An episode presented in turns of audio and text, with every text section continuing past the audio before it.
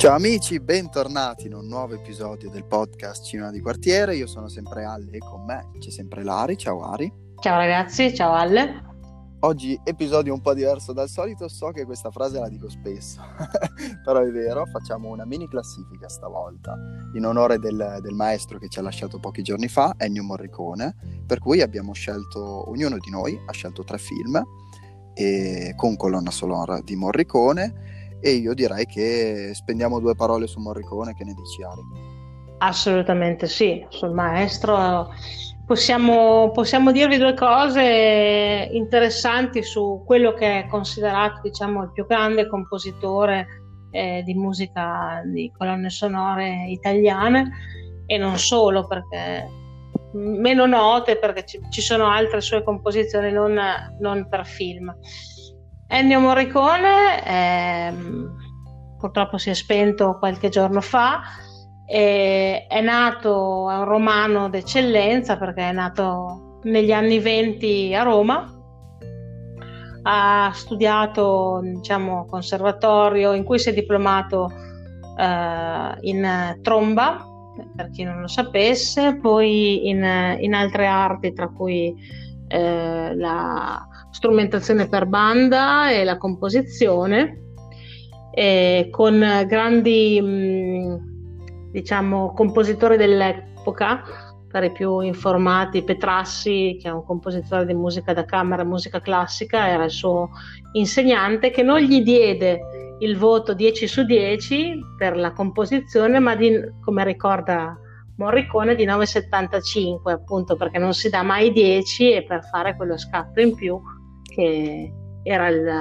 il modo per farlo evolvere e per dargli il buon augurio di, di fare una bella carriera. Completa poi la sua formazione anche in musica corolla in direzione di coro e comincia la sua lunga e variegata carriera. Scrive musica per film, arrangia musica leggera per la casa discografica RCA, che è una casa discografica importante nelle, nelle, negli anni 60 in Italia, confeziona dei brani per questa casa discografica eh, che poi diventano dei successi, tra cui alcuni di Vianello e di Mina, perché famoso sapore di sale o anche se telefonando, eh, la composizione musicale è di Morricone. E da lì in poi viene preso, eh, viene visto e viene preso dalla RAI. Ma quando lui capisce che la RAI avrebbe avuto i diritti eh, della, della, sua musica si licenzia, eh, quindi è durato pochissimo come scritturato dalla RAI. Lui quando capisce questa cosa, praticamente il secondo giorno di lavoro dice ciao ciao e inizia la sua grandissima carriera mm, con vari registi, ehm, tra cui insomma quelli che citeremo oggi. Eh, importantissimo per lui è stato Sergio Leone, ma anche altri eh, tra cui Tornatore, eh, tra, eh, fatto, probabilmente quello con cui ha fatto più film è appunto Tornatore, eh, John Carpenter, Brian De Palma, Oliver Stone e tantissimi altri. La musica di Morricone era, è molto richiesta, è stata molto richiesta da, da, dai registi perché aveva una, una timbratura e una, e una firma stilistica particolare. Gli è stata attribuita una stella nel, nel Walk of Fame e veramente ha avuto una, una, carriera artistica incredibile, ha guadagnato anche dei, ha vinto, scusate, dei, dei, dei grandi premi, tra cui anche due Oscar, Golden Globe, il BAFTA che è il premio inglese, David di Donatello, Nastri Argento, insomma una carriera veramente incredibile eh, per un uomo in qualche modo anche molto semplice, cioè lui quando, quando ha vinto gli Oscar ha ringraziato la moglie per dire la semplicità de, de, de, dell'uomo.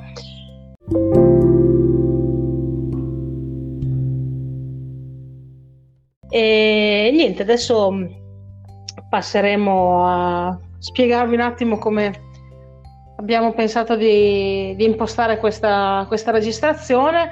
Abbiamo scelto, come diceva prima Alessandro, tre film a testa in una sorta di mini classifica personale per me e per Alle, e seguendo insomma un attimo di criterio un po' di emozione e anche emozionale del film, perché appunto essendo Morricone colui che compone la musica eh, di tutti questi film, eh, se forse ci sono rimasti più cari è anche perché la musica ha seguito in maniera molto aderente la trama del film.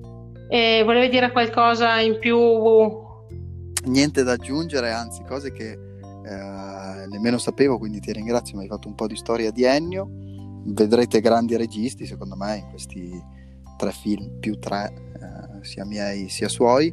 Ovvio, ragazzi, Morricone di colonne sonore ne ha scritte a centinaia e ha collaborato con, non dico tutta Hollywood, ma diciamo un buon 70% sì, mm. per cui ci siamo dovuti un filino adattare a, sono, a quello che è il nostro impatto emotivo e a quelli che sono i criteri personali. Poi di bei bei film ne trovate tanti tanti, secondo me personalmente a livello oggettivo nel, nei miei tre ci sono film oggettivamente superiori che io non ho messo in classifica ma comunque hanno un impatto emotivo mm, più, più ridotto, per cui no, ho scelto apposta di non inserirli. E niente, io direi che Ari puoi aprire le danze e iniziare col tuo terzo. Faremo terzo suo, terzo mio, secondo suo, secondo mio, primo suo, primo mio.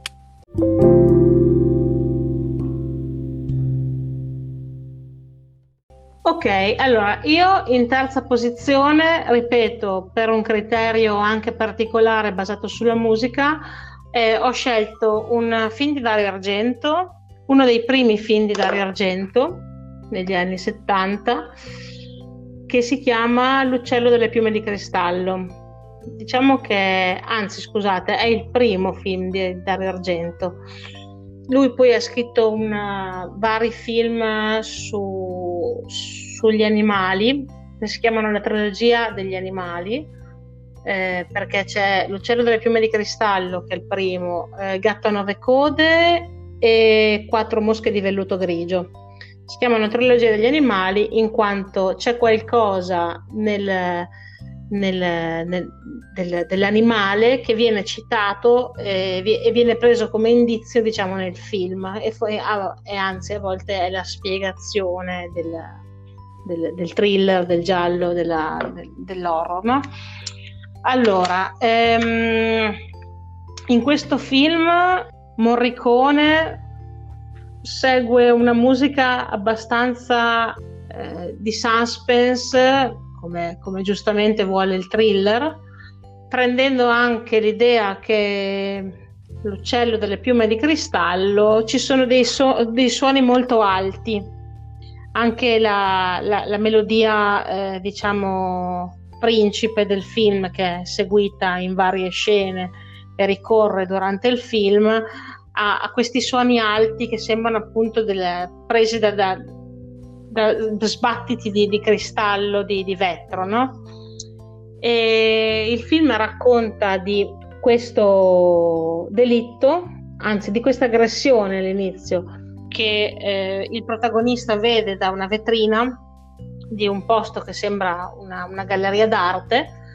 E lui va, gli va in soccorso, ma viene chiuso in mezzo a due porte di vetro, quindi continua ad assistere in, eh, se, senza poter aiutare questa donna. E poi arriva la, la polizia e arriva il detective eh, che mm, che lo, lo indagherà, uh, indagherà questo, questo, colui che è il protagonista, che è questo giovane scrittore americano, eh, che era in partenza per l'America, comincerà a indagare lui, ma eh, si scoprirà presto che in realtà lui non, non c'entra niente perché eh, l'assassino eh, comincia a, a seguire anche lui e continuerà questa serie di omicidi eh, sempre contro donne molto giovani.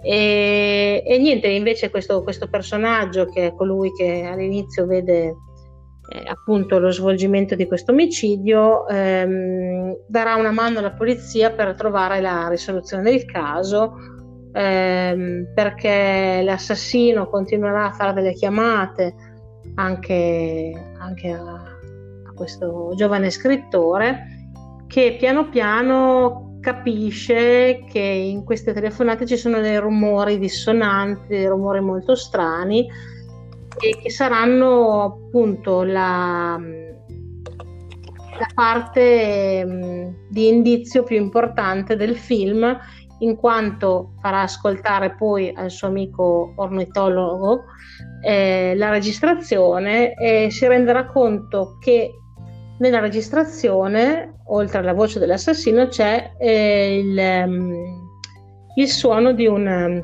di un, uccello molto particolare e questo, questo uccello de, del Caucaso può esistere solo fuori dal se, se esiste fuori dal Caucaso è perché è in uno zoo, è uno zoo di Roma e da lì insomma lo svolgimento finale della, de, del film con tutta una, diciamo, una risoluzione alla Dario Argento in cui c'è questa spiegazione finale qua lasciata allo psicologo che eh, sarà, sarà, di aiuto a, a, risolvere e a trovare la, l'assassino che insomma vi, vi stupirà perché eh, come, come, giustamente vuole il giallo, vuole il thriller, l'assassino è sempre quello che, che meno pensi possa essere.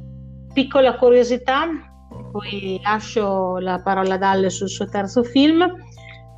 Dario Argento sceglie Morricone come, come, suo, come suo primo compositore di colonne sonore, come questo film che è il debutto di Dario Argento e va avanti per un paio di film. Infatti, come vi ho ricordato prima, questi tre film della trilogia di, di Dario Argento sono lasciati a, a Morricone, ma eh, a un certo punto, dunque, eh, bisogna ricordare che Sandro Argento, che era il padre di Dario, eh, aiutava, era diciamo produttore, aiutante di, di Dario Argento nella stesura dei film.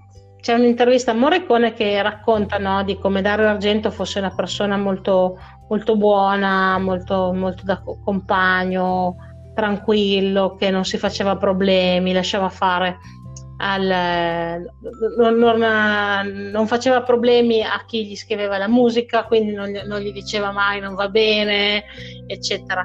Invece il padre Sandro, a un certo punto, dopo il terzo film, quindi a, quando sono arrivati a fare quattro mosche di velluto grigio, grigio prende, prende Ennio Morricone e gli dice ma senti ma adesso le tue colonne sonore che hai scritto per Dario Argento sono tutte molto simili che cosa facciamo? Scusate, non si chiama Sandro, si chiama Salvatore Argento, il padre, eh, che è il produttore.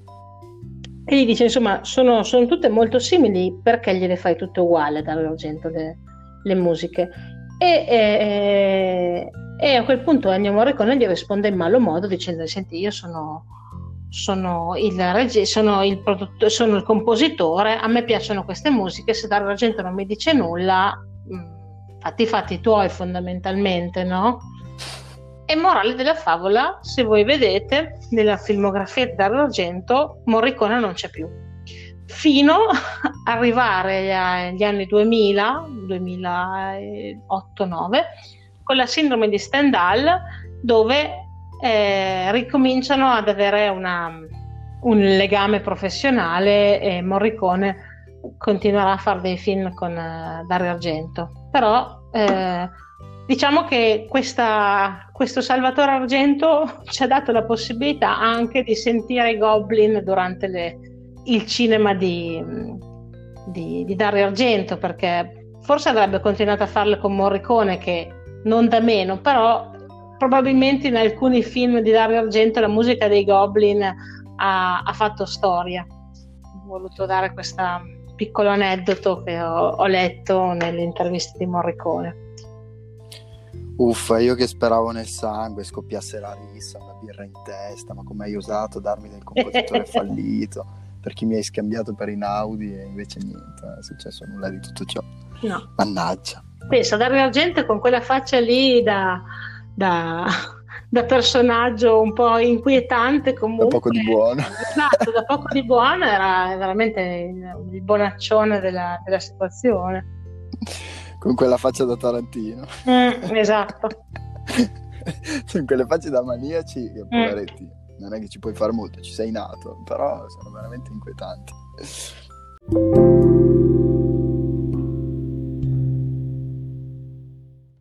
Vado col mio terzo posto, Lari l'avete sentita, molto tecnica, molto preparata e professionale. Io vado così, proprio a braccio, per farvi sentire un po' l'ignoranza. Come vi ho detto, ho scelto questi tre film in base all'impatto emotivo. Mi dispiace ragazzi, purtroppo le colonne sonore, lo so, parlarne senza sentirle è una grande mancanza, quindi vi dovrete guardare i film, ve le dovete ascoltare su YouTube. Io ne parlerò molto poco perché lascerò che ve le sentiate voi. Comunque, generale, per tutti e tre i miei film, le colonne sonore di Morricone sono sempre molto semplici. Credo che per questo qua eh, addirittura siano sette note, forse, cioè veramente una cosa semplicissima. Allora, qual è il mio terzo film? La leggenda del pianista sull'oceano. Tornatore, quindi vado anch'io in Italia, siamo molto italiani in questa classifica. Io forse lo sono, anzi io sicuramente lo sono tanto, ta- ah no, anche te, è vero, siamo tutti super italiani in questa classifica. Film del 98, eh, diretto appunto da Tornatore, che cosa parla? Di che cosa parla la leggenda del pianista sull'oceano? Allora, è entrato innanzitutto da un monologo scritto da Baricco che si chiama Novecento. Non so se l'avete mai letto, un monologo teatrale. Baricco scriveva tante tante cose, tra cui qualche monologo teatrale, non troppi se ricordo male, credo abbia fatto un 4-5, ma in realtà anche i non monologhi potevano essere tranquillamente rappresentati a teatro. Mi ricordo addirittura che la mia prima interpretazione a teatro quando, quando, quando recitavo è stata su un, su un testo di, di, Baricco che si chiama Oceano Mare. Allora, di cosa parla la leggenda del pianista sull'oceano? Siamo nel 43. Abbiamo questo bel signorotto un po' cicciotto che si chiama Max Tooney e Max Tooney va in un negozio a vendere quella che è la sua tromba. Lui è un musicista, ha suonato per tanti anni sul Virginian, che è un transatlantico, e va a vendere la sua tromba e a un certo punto si mette a suonarla davanti al, al, al, proprietario del negozio. Il proprietario del negozio riconosce quella melodia, l'ha già sentita, l'ha già sentita in un disco che ha proprio in negozio e che si scopre è l'unico disco inciso da 900. Eh, 900 chi? È quello che gli chiede il proprietario, per cui Max va a raccontare un po' la storia di questo pianista chiamato Novecento. Una storia che inizia il primo gennaio del 1900 dove un macchinista, eh, Danny Budman, eh, che lavorava appunto sul Virginian, in una cassa di limoni vede questo bambino eh, appena nato e decide di adottarlo. E il nome che gli dà, tra l'altro, dovrei, spero di non ricordare male, dovrebbe essere Danny Budman, che è sempre il nome del macchinista, T.D. Lemon, che era la scritta sulla cassa, e 900 perché era nato il primo gennaio del, del 1900. Per cui Danny Budman T.D. Lemon 900 è questo bambino trovato sulla nave. Questo bambino trovato sulla nave che, vabbè, inizialmente stringe amicizia con, con tutte le persone appunto sul transatlantico, a un certo punto però il, il proprietario, colui che conduceva il transatlantico, vuole tra virgolette, scacciarlo via, finché un giorno non si sente Novecento suonare il piano. E lo si sente suonare in maniera magistrale, proprio un talento.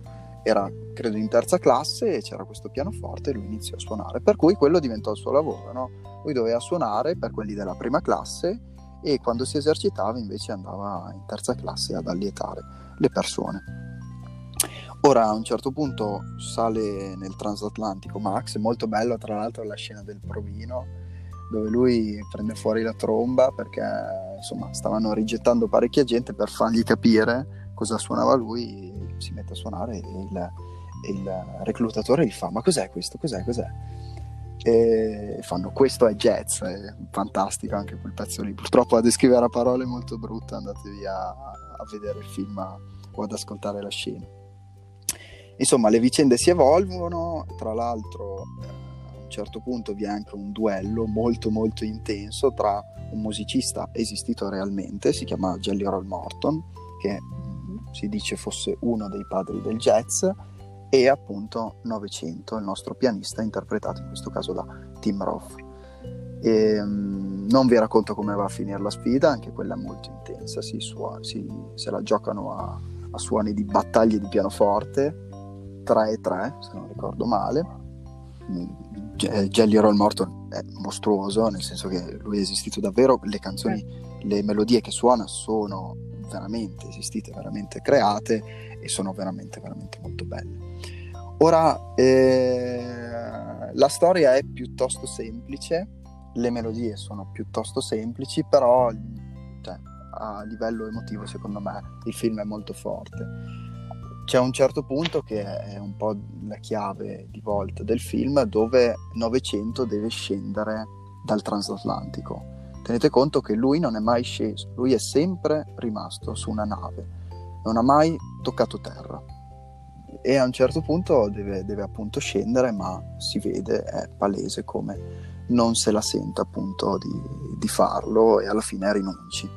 Ecco, il nostro Max Tuney eh, arriverà eh, anni più avanti, dovrà andare in guerra, siamo comunque nel 1900, sono passati un po' di anni, siamo nel, nel 38, nel 40, va in guerra, ritorna e ritrova il suo transatlantico e scopre che sopra c'è ancora 900. Il problema è che lo devono demolire questo transatlantico. Per cui inizierà tutto il monologo del pianista che gli spiegherà la motivazione per cui lui non, è, non ce l'ha f- proprio fatta a scendere quel giorno, doveva andare, se non ricordo male, a New York, non ci è riuscito, ha guardato per terra e ha scoperto che che la terra, come dice lui, è un pianoforte troppo grande da suonare che solo Dio è in grado appunto di metterci, a cui solo Dio è in grado di metterci le mani sopra. Molto molto bello il monologo finale, veramente intenso. Tim che tra l'altro, eh, non so se lo sai, Ari è, è sempre stato uno dei, di quelli che non adottavano il metodo Stanislaschi, no? che è un metodo molto mm. famoso a livello teatrale, secondo mm-hmm. cui ci si impersona completamente nel personaggio, no? quindi si arriva addirittura a vivere come lui, si arriva a pensare come lui. Classico esempio può essere Jared Leto, perché secondo me è l'esempio più estremo, proprio lui si immedesima al 100%. E Tim invece no, ha sempre pensato che questa fosse una gran cavolata, lui arrivava, faceva il suo ruolo e via, e devo dire che in questa, secondo me è una delle sue migliori interpretazioni, anche se a me piace molto, sinceramente. Quando deve fare il deviato o comunque quello che ha qualcosina di mm. è sempre Light to Me è perfetto in Light to Me lui è perfetto è veramente un, un Dottor House rinnovato niente ragazzi consigliatissimo consigliatissimo sono due orette e mezza se non ricordo male il film è del 98 ma io lo trovo invecchiato molto bene e, tornatore ha sempre dimostrato di saper stupire nonostante la semplicità e le sue, le sue opere. Poi le ho sempre trovate molto semplici ma è importante vedere che anche le cose semplici possono trasmettere emozioni e possono regalare un qualcosa. E questa è la mia medaglia di bronzo. Ari passo la palla a te direttamente e non allungo troppo il prolo. Grazie Alle e comunque Complimenti, bellissima scelta, anche a me piace molto pianista sull'oceano e eh, da comunque anche appassionata un pochino di jazz, eh, insomma, eh, le musiche sono, sono, molto belle, poi General Morton e anche gli altri, eh, diciamo, jazzisti che vengono un pochino ripresi come sonorità durante durante la colonna sonora, insomma, fanno, fa, fanno di, di quest'ultima una, una, una, bellissima, una bellissima musica, una bellissima colonna sonora.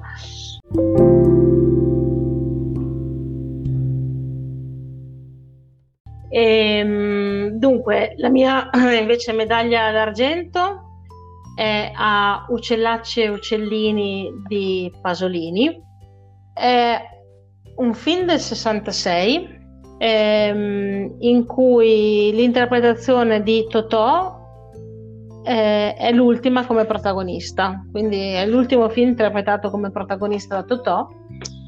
E, ehm, l'ho scelto non tanto per la trama, ma quanto per proprio la musica, perché ha una cosa molto eh, particolare e eh, molto originale che viene fatta da Morricone, nel senso che eh, tutti i titoli di testa del film sono cantati e fanno parte integralmente di quello che è la colonna sonora.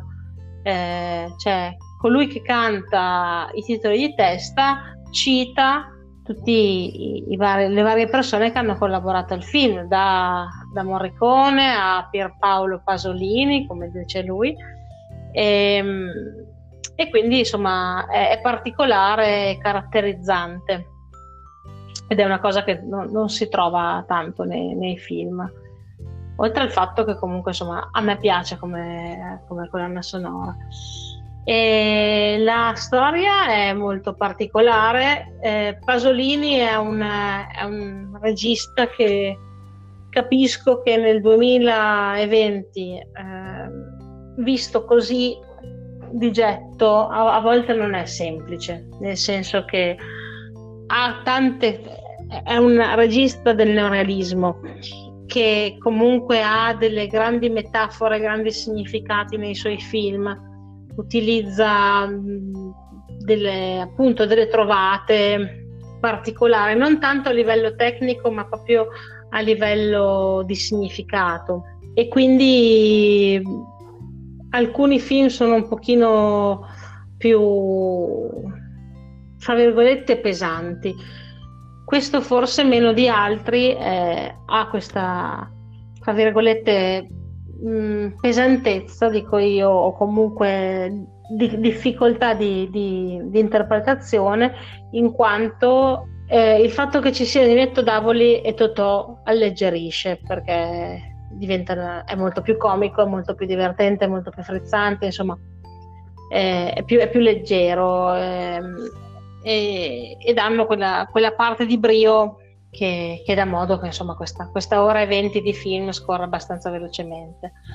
Allora, la storia è quella di questi due personaggi che sono Totò e Ninetto Davoli in questo viaggio verso chi lo sa, non si sa, eh, in un paesaggio quasi spaziale, quasi senza, senza elementi di, di composizione sen- senza nulla, no?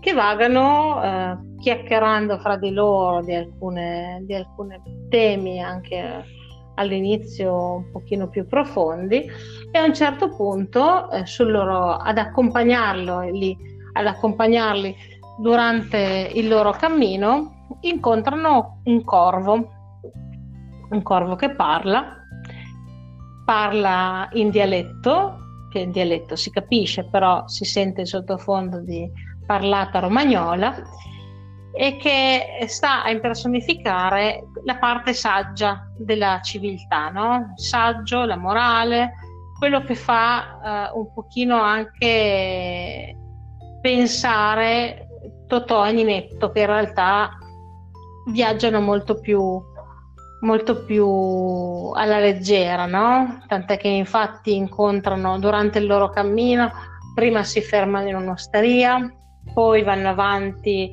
e si fermano davanti a questa banda di artisti sconfusionata e durante il loro cammino incontrano anche una prostituta e entrambi andranno con lei trovando come espediente il fatto che devono andare in bagno quindi se ne vanno lontano dalla strada e sia Ninetto che Totò andando con questa prostituta e il corvo in realtà indispettito da questa diciamo uscita dalla morale sua eh, li, li, ragguaglia gli dice ma perché avete fatto questa cosa? Insomma il personaggio del corvo sarà anche quello che durante il film eh, impersonifica diciamo la parte del, del, del marxismo de, di, della parte della sinistra del, della politica. E solo che Totò e Netto Davoli non riescono a, diciamo, tenere botta, tenere testa a questo, a questo corvo che gli fa sempre tornare in mente la, fra virgolette, retta via, che è anche un po' metafora in questa, in questa strada che loro percorrono, che non, è mai giusta perché è un po', un po', infinita, non sai mai dove arrivi, non sai mai cosa stai facendo. E quindi a un certo punto, alla fine, Totò e Ninetto decidono di grigliare il corvo. e finisce con questa pezzettini di corvo fumanti sulla strada e loro che continuano ad andare in questo viaggio senza meta dove hanno tolto la vita a, questa parte più, più, filosofica e più intelligente della, della mente, no? E, niente, è un film, ripeto, come, come avete, avrete capito, molto pieno di significato, con varie metafore, eh, in cui, scusate, mi sono dimenticata di dirvi che durante il cammino eh, Totò diventa oppressore e oppresso, quindi c'è anche questo tema. Eh, lui chiede soldi a una famiglia di campagna che gli devono a lui e poi a un certo punto finirà lui a essere oppresso da, da, da un creditore, quindi c'è anche questa tematica qua. Però eh, è, è interessante, se uno vuole capire un pochino il vecchio cinema italiano, credo che Uccellacci e Uccellini sia uno di quei film che dai, senza, senza troppa uh, impiego di forza si possa vedere.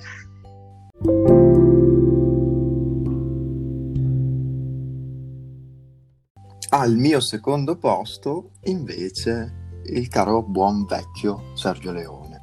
Sergio Leone la medaglia d'argento non per un western, come ci si potrebbe aspettare, perché è diventato famoso proprio per quelli, anche perché una delle colonne sonore più, più riconosciute di Morricone e più conosciute è Il buono, il brutto e il cattivo. In realtà io scelgo l'ultimo, che si scosta completamente dal genere western, c'era una volta in America, anche questo film famosissimo, lo dico subito, così chi non vuole guardarselo perché sa già che non lo guarderà va più avanti, la durata è di la versione, insomma, quella che si trova in DVD o credo anche online, credo che stia sulle tre ore e mezza più o meno, quindi credo abbiate già capito che è un film che richiede un po' di impegno, ma secondo me, e questa è la sua grande forza, grazie all'uso dei flashback riesce non dico risultare leggero perché comunque la durata è, insomma, è pesantina, eh? tre ore e mezza, un film non è una cosa da tutti, però non, non risulta secondo me ne- nemmeno troppo, troppo, troppo violento, non risulta nemmeno troppo palloso, te lo guardi volentieri e la storia scorre molto bene, proprio grazie a questo utilizzo di flashback, veramente veramente fatto bene. Allora, per parlare un, un po' di storia, abbiamo il nostro protagonista, eh, che si chiama eh, Noodles, interpretato da Robert De Niro, che vediamo all'inizio, lo vediamo, insomma, dei, dei gangster, 4-5 gangster lo, lo, stanno cercando. Lo stanno cercando perché vogliono effettivamente farlo fuori. Ecco, dopo queste in- scene iniziali lo troviamo che, che, consuma dell'oppio e subito dopo rivediamo la sua storia un po' da, da ragazzino. E la sua storia da ragazzino dove faceva parte di questa piccola gang, diciamo, di, di, di, quattro ragazzi, erano, se non ricordo male il numero, perché poi se ne aggiunge un altro, eh, della città di New York, che insomma vivono un po' di bravate durante il giorno. E a un certo punto si aggiungerà a loro un ragazzo di nome Max, che legherà molto proprio con il nostro protagonista, con De Niro, e insieme decideranno di farsi strada grazie all'astuzia e alla furbizia in quello che è un po' il mondo della, della malavita newyorkese. Eh, tanti flashback, come ho detto, quindi torniamo avanti, andiamo avanti, indietro nel tempo, insomma vediamo che eh, questo, questo Noodles vive parecchie disavventure, siamo intorno al 1930 più o meno c'è il proibizionismo in America, loro vanno sempre più in là perché par- partono proprio da una piccola gang di ragazzini fino a, ad arrivare anche a dei livelli sicuramente molto, molto alti di, di criminalità organizzata, anche se rimangono solo il loro gruppo di amici, cioè la loro mafia è quel gruppetto di amici, questi, questi amici inseparabili che vivono il sogno americano dalla parte dei cattivi. E questa è un po', secondo me, eh, diciamo la, le- la lezione magistrale no? di quello che è il genere gangster, anche se non l'avevamo portato, mi ricordo, quando abbiamo fatto quando abbiamo fatto l'episodio sui film mafia gangster, forse perché non era dell'anno giusto questo film, se non ricordo male, dell'84. E la storia, come ho detto, è molto interessante, non vi svelo niente nel finale, anche perché c'è un finale, secondo me, eh, scritto molto bene, eh, dove c'è questo confronto no, tra quelli che sono i protagonisti principali, tra Max e Noodles. Loro hanno sempre questo rapporto piuttosto stretto ma allo stesso tempo diventa quasi morboso nel senso che a un certo punto mm, Max arriva ad avere idee strane, Noodles cerca di farlo tornare in sé, non ci riesce, fa fatica e via così. Una curiosità su questo film ehm, si trova in quattro versioni se non ricordo male, la versione cinematografica che è quella che ho appunto detto che dovrebbe essere di 3 ore e mezza, 3 ore e 40, qualcosa di simile. C'è la versione ridotta da 2 ore, sì, 2 ore, cioè quindi pensate che, che, differenza. E poi ci sono le altre versioni ancora più lunghe, boh, saranno 4 ore una e l'altra credo arrivi fino a 5 ore. Una curiosità è che le prime volte che venne proiettato nella versione statunitense, che appunto è ridotta e dura solo un paio d'ore, venne proiettato senza flashback, cioè con una storia lineare. E questo toglie veramente tantissimo al film, per cui fu un mezzo flop, sinceramente. Fu rivalutato solo dopo, in Europa fu rivalutato positivamente presto, ma in America solo successivamente, insomma, ci si è reso conto di invece quello che era stato grande, eh, la grande opera di Leone eh, il titolo originario Once Upon a Time in America, eh, ricordo un po' un film uscito l'anno scorso, forse l'avrete sentito, Once Upon a Time in Hollywood, non in America. Insomma, i registi che si ispirano a questa opera sono più di uno. E Tarantino è uno di quelli che, voglio dire, da Sergio Leone e da Morricone ha preso tanto e, e sono i suoi grandi miti anche. Vero, vero. Poi mi ricordo da Tarantino era diventata famosa un po' questa sua frase, non so se l'hai mai sentita. Eh, una volta in un'intervista gli chiesero, ma insomma, tanti registi no, vanno, comunque attori, registi, eccetera, vanno a scuola di cinema. Tarantino no, a quanto pare, insomma, non, non figura nella sua storia. Allora gli chiesero, ma eh, lei è andata a scuola di cinema? E lui, le, così un po' per provocazione, lui gli rispose, no, io sono andato al cinema ah. per imparare il mestiere, hai capito? E, infatti si vede, riporta spesso altre opere, stavolta in questo caso molto conosciuta, altre volte meno conosciute, abbiamo visto anche nei sudcoreani come eh, insomma, abbia lodato molto il, il film mm, il Old Boy l'abbiamo molto lodato, l'avrebbe voluto fare lui, può essere anche che abbia preso qualcosa per una sua produzione successiva. Sì, sì, poi Tarantino, da quello che so, ama, ama molto gli spaghetti western, come, come, mm, come si chiamano, insomma, è, credo che Sergio Leone sia uno dei maestri che, che lui ha preso più in considerazione.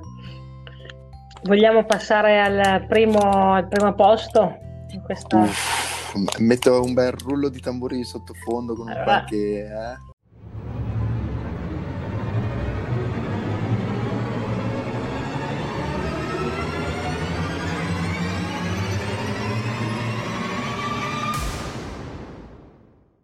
Io vi dico che questo film che porto al primo posto lo avrei portato al primo posto su tantissime classifiche perché diciamo che è uno dei miei film preferiti. Eh, perché amo molto sia il regista che Elio Petri e, e in questo film amo molto anche Morricone perché credo che qua abbia scritto con eh, le, le, canzoni, di, le canzoni per i western di, Morrico, di Sergio Leone le, le, sue migliori colonne sonore. Quella forse di, di questo film è una delle migliori. E il film è Indagine su un cittadino al di sopra di ogni sospetto del 1970, stesso anno in cui ha fatto eh, anche l'altro film di Dario Argento, quindi insomma, Morricone è uno che lavora, diciamo, se in, due, in lo stesso anno è riuscito a, me, a fare due, due, capolavori così.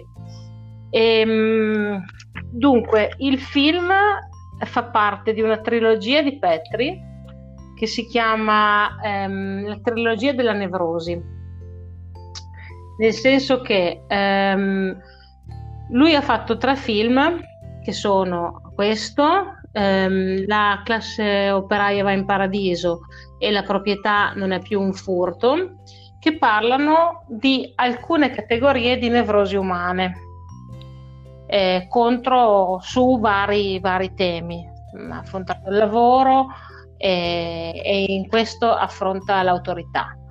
Ehm, la storia è, diciamo, è un genere poliziesco in cui il protagonista, un grandissimo Gian Maria Volonté, attore incredibile, a mio parere, che insomma si immedesimava tantissimo nelle parti e aveva una, una grande verve questo film lo chiamano Il Dottore, tanto per sottolineare l'idea del potere, dell'autorità.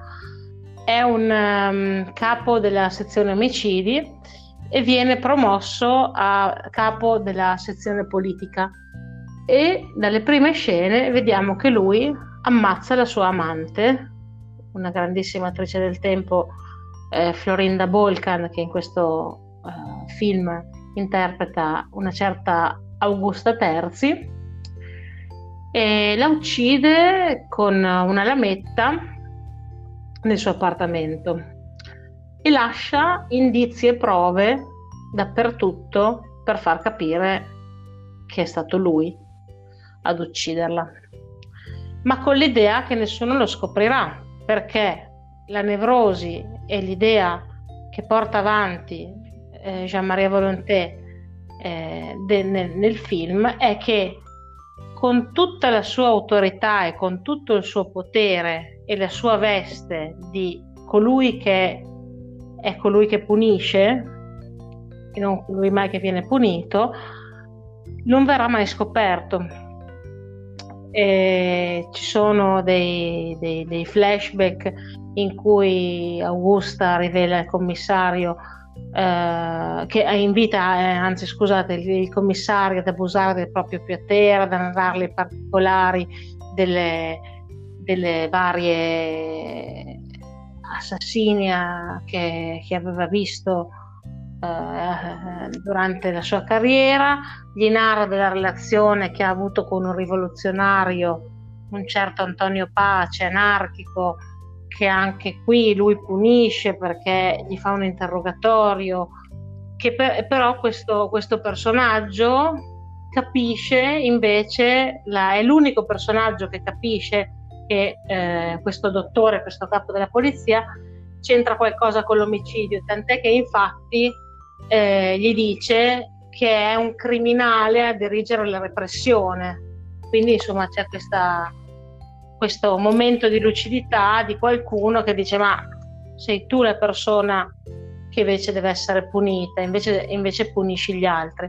Grandissimo altro monologo, eh, molto bello, è quando lui viene invitato a fare un discorso per la sua promozione da, da capo dell'ufficio politico, in cui lui parla della, della, del potere, del reprimere le forze le forze antagoniste, eh, siamo negli anni 70, quindi tutta la contestazione degli anni del 68 contro il potere, contro la polizia, quindi parla di questa repressione, della, dell'autorità importante e, e, poi il film com- continua a svolgersi con lui che continua a far capire che, che è la persona che, che ha commesso l'omicidio tramite eh, alcuni particolari che lui ha lasciato, no? il pezzettino della, della, cravatta e le impronte digitali che il suo collega trova e dice ma nella, nella camera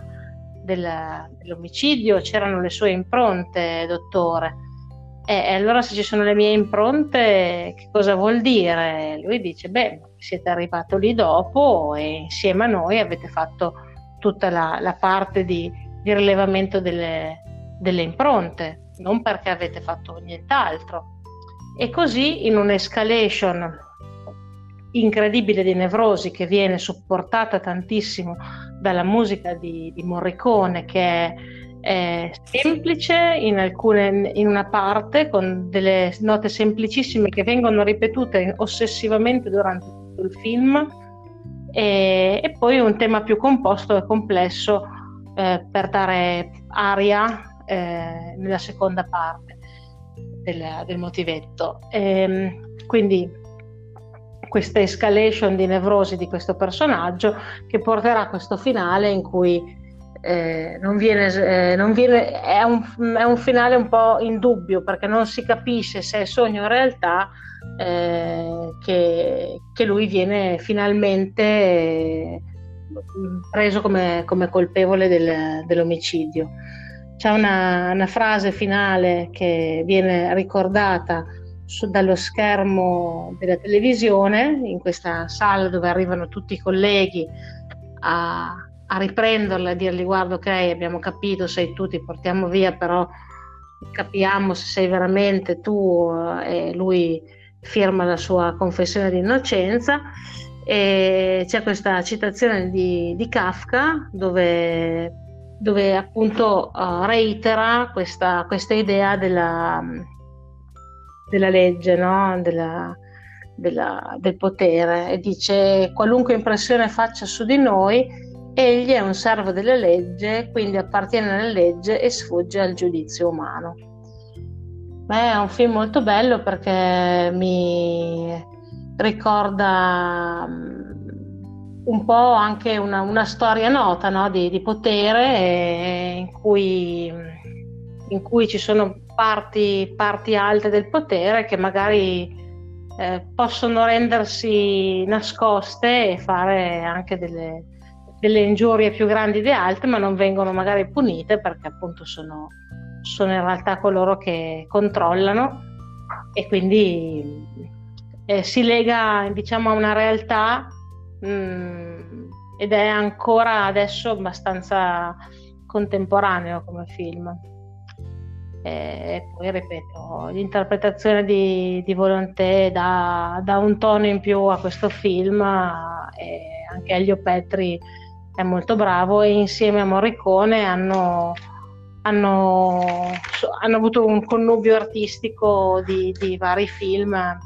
Eh, Ari, grande scelta e mannaggia, io dei tre è l'unico che non ho visto ed è l'unico che avevo in lista, tra l'altro la mia famosa lista che non si esaurirà mai, credo io. E non lo so, Lari prima o poi mi costringerà in qualche modo a vederlo, forse una sedia elettrica magari può essere una soluzione, oppure non so, immagino ci saranno nuovi strumenti di tortura, no? qualche qualche allucinogeno, eh, prima o poi riuscirò a vederlo. Cacchio. Non so perché c'è questa remissione verso... Forse sono convinto che prima o poi lo metteranno su Amazon Video e che me lo guarderò tranquillo dopo averlo scaricato. Ma Amazon, accontentami per favore, dai, fammi felice. Lo so, lo so, lo guarderò, lo guarderò. Speriamo di guardarlo insieme col centro, magari. Magari.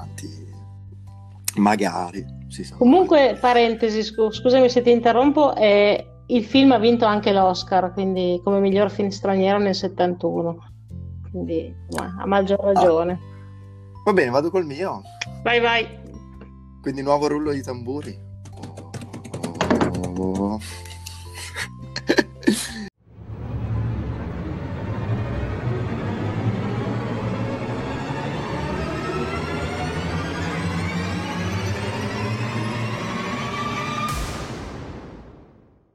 Allora, mia prima posizione, medaglia d'oro, stranamente un film forse inaspettato, devo dire, eh, per chi magari guarda con un occhio esterno, mi conosce no, dai nostri podcast o anche ma per chi mi conosce personalmente.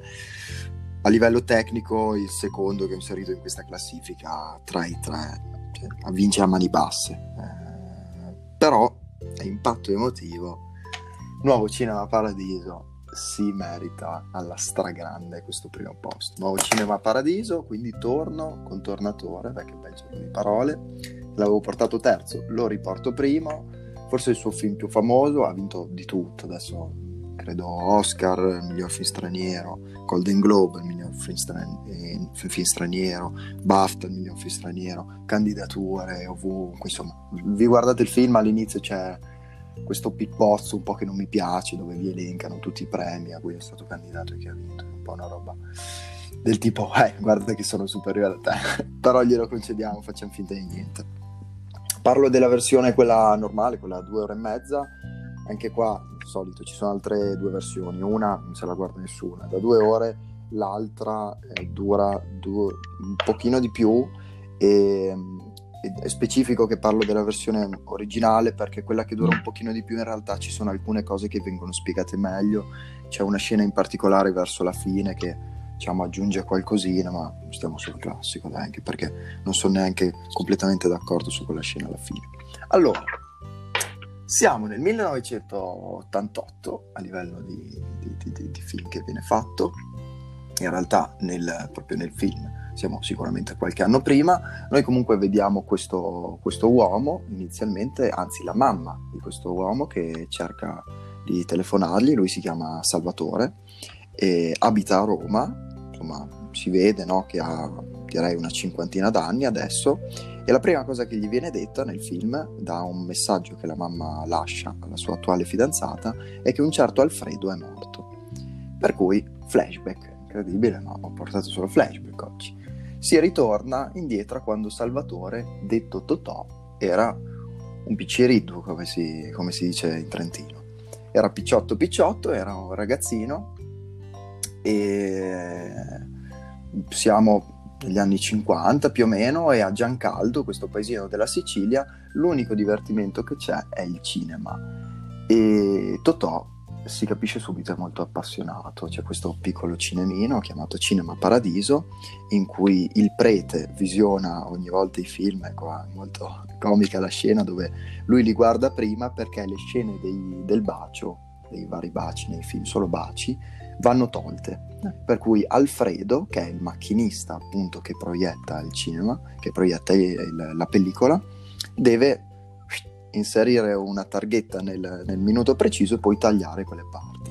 Insomma, Totò si capisce subito, è molto molto interessato a questo mondo, nonostante insomma, la madre non appoggi completamente, lui ha una mamma e una sorella, il padre è disperso in guerra, poi si scoprirà eh, che, che, è proprio morto in guerra e nonostante non apprezzi Totò se ne, ne frega sostanzialmente e continua nella sua passione aiutato in realtà da Alfredo. Alfredo è quest'uomo molto buono che si vede che gli vuole molto molto bene a, a Totò e cerca di istruirlo sotto la sua ala protettiva, al punto che Totò si dimostra anche molto abile nel, nel proiettare le pellicole.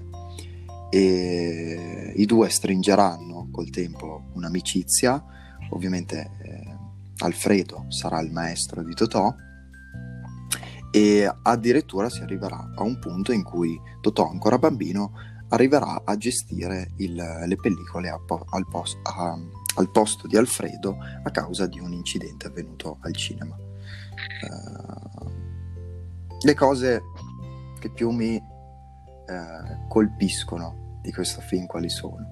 Innanzitutto, proprio io credo che sia veramente un, un inno, un'ode alla, alla semplicità. È veramente un film semplice, non tutto in italiano, in parte c'è un po' di dialetto eh, siciliano, si sente spesso dire scecco, no? che significa asino, quando si parlano a vicenda, utilizzano certi termini, è tutto molto semplice, non ci vengono nemmeno detti i cognomi, cioè, neanche me li ricordo, Tono non dicono il cognome, Alfredo non dicono il cognome, tutto molto molto semplice. Bellissimo per chi ama il cinema perché comunque le pellicole proiettate allora sono tutte molto famose, in particolare eh, si vede quando viene proiettato uno dei primi film di Totò che c'è il cinema pieno e tutti gli abitanti di Giancaldo scoppiano a ridere innamorati proprio di quella pellicola e la vogliono rivedere, la riguardano due, tre volte, non si stancano mai di farsi delle risate con, con il principe appunto della risata. E grande amore per il cinema, qualche veramente momento molto, molto simpatico. A un certo punto eh, Totò gli chiede ad Alfredo Alfredo, ma tu lo conoscevi a mio padre? E lui gli risponde, eh sì, era uno bello, alto, i baffi, somigliava a un certo Clark Gable, ok, che sarebbe Clark Gable. Ed è molto bello il punto in cui si vede che Totò e la madre escono da un, da un ufficio pubblico in, uh, lì in Sicilia, gli viene detto che il, che il marito della, della, madre, ovviamente il padre del, di Totò, è morto e tornando a casa c'è questo poster di Via col vento con un certo Clark Gable e Totò lo guarda e proprio sorride sentendosi comunque orgoglioso, sentendosi un po' fiero e, e soddisfatto. Vabbè, la vicenda poi si evolve, lui ha una sorta di storia amorosa anche molto importante con una ragazza, Alfredo rimarrà il suo maestro per tutta la vita fino a che a un certo punto farà di tutto per farlo andare via. Cioè, c'è un bellissimo monologo tra loro due quando, quando Totò torna dal militare, in cui Alfredo gli fa capire che quello è un piccolo paesino, che non c'è futuro lì in mezzo, deve andare via, deve fuggire, deve, deve svolgere il suo futuro, perché comunque Totò si vince da subito, è un ragazzo molto, molto furbo e molto intelligente, deve cercare il futuro altrove così farà, infatti già dall'inizio del film lo, dico, lo, dice la madre che suo figlio non lo passa a trovare da 30 anni, quindi sono 30 anni che non ritorna a Giancaldo, proprio perché Alfredo gli aveva detto di non tornare mai, di non voltarsi mai indietro. Ritornerà invece per, per il funerale.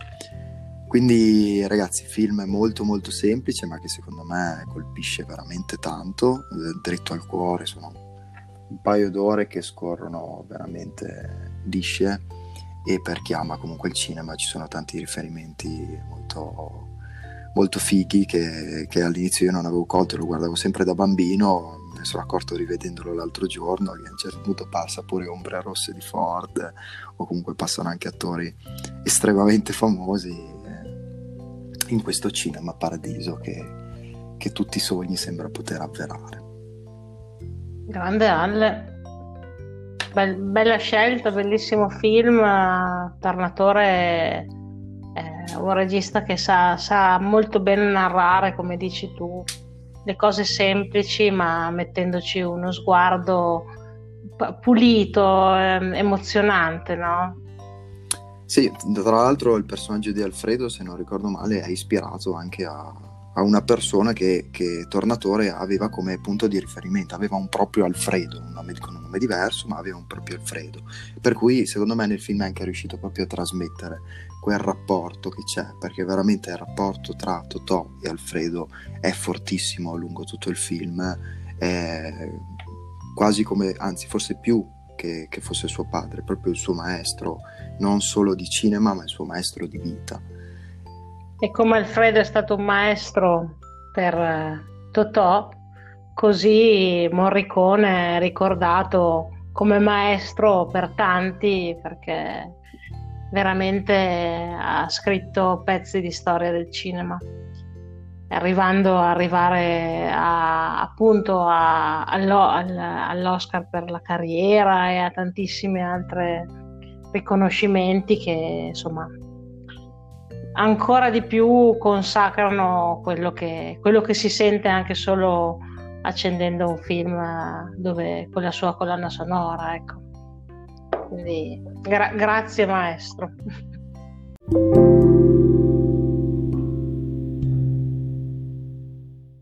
Amici, questa è la nostra classifica. Speriamo vi abbia fatto piacere sapere un po' insomma quelli che sono i film che ci piacciono di più del maestro, ce ne sono tanti tanti, da citarli tutti, non si finisce più. Fortuna che c'è Wikipedia che c'è dei grandi, grandi elenchi che non finiscono mai. Noi per il momento vi consigliamo questi sei in totale, speriamo vi possa piacere anche questa sorta di classifica. Diteci se mh, magari volete che le prossime volte che facciamo qualcosa di simile, eh, se volete che approfondiamo oppure se volete che magari stiamo un filino più stretti con i tempi, insomma, dateci qualche feedback che a noi fa sempre, sempre molto piacere. Eh, lascio un attimo la parola a Lari, no? per citare un attimo il nostro Instagram.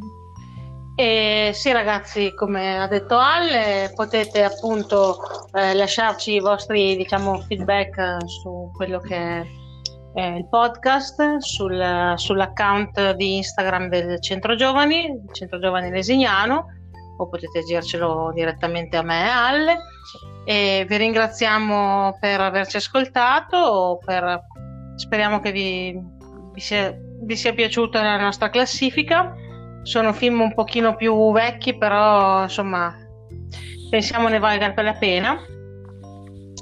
E rimanete assolutamente in connessione e, e in, insomma, guardate bene le, le prossime stories del Centro Giovani perché ci sarà una buona e divertente sorpresa. Sì, da lì troverete comunque in biografia del, dall'Instagram del Centro Giovani eh, tutti i link per, il link per Spotify per sentire il podcast eh, che è anche sul, sulla piattaforma di Apple, sulla piattaforma di Google e tante altre. Grazie. E dai, ci vediamo alla prossima, mi raccomando, come avete sentito, all'Ari calde novità in arrivo. Non stiamo mai fermi, cerchiamo sempre di darvi contenuti nuovi, freschi. Stay tuned, come dicono in inglese, no? Rimanete aggiornati. State sempre lì, guardatevi le storie, guardatevi i post, guardatevi tutto. L'Ari ha una gestione perfetta della pagina Instagram. Io direi che ci guadagnate e basta a seguirla. Detto questo, Ciao amici, ci vediamo alla prossima, al prossimo episodio, la settimana prossima. Ciao ciao. Ciao ragazzi.